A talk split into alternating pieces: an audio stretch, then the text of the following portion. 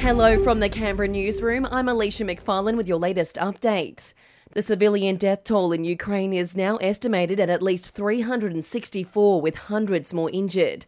Despite Russian President Vladimir Putin's forces promising to let people escape, refugees making a fresh attempt to flee the city of Mariupol have come under attack. Russia breaking a ceasefire for the second time in as many days.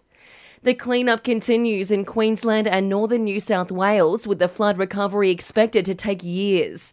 Thousands of homes and businesses have been lost in the disaster. Andrew Newton and Grant Smith from Two Mates Brewing in Lismore have told the ABC they get to work as soon as they wake up and continue into the night. 14, 16 hour days in cleanup mode at the moment because there is no choice. There's, there's so much to get done. They're massive days that are tiring emotionally and physically. Without assistance, without support, we're done. We're, uh, we feel like we're probably going to close the door, literally, and uh, may not be able to get this business going for the region. Meantime, our recent wet weather has led to a number of road closures across the ACT. Coppins Crossing, Uriarra Crossing, Point Hut Crossing, and Oaks Estate Road are all closed due to the wet weather.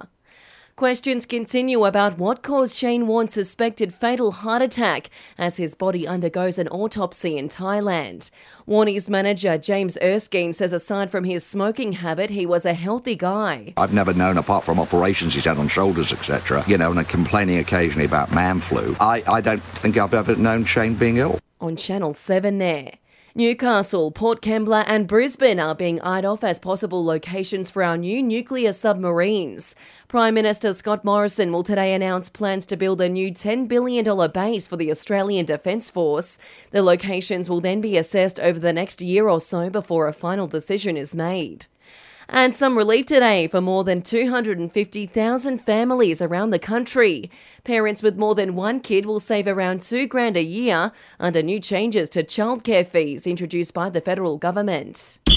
Checking sport now in the WNBL, Paul Goriss is calling time on his gig as head coach for the UC Capitals.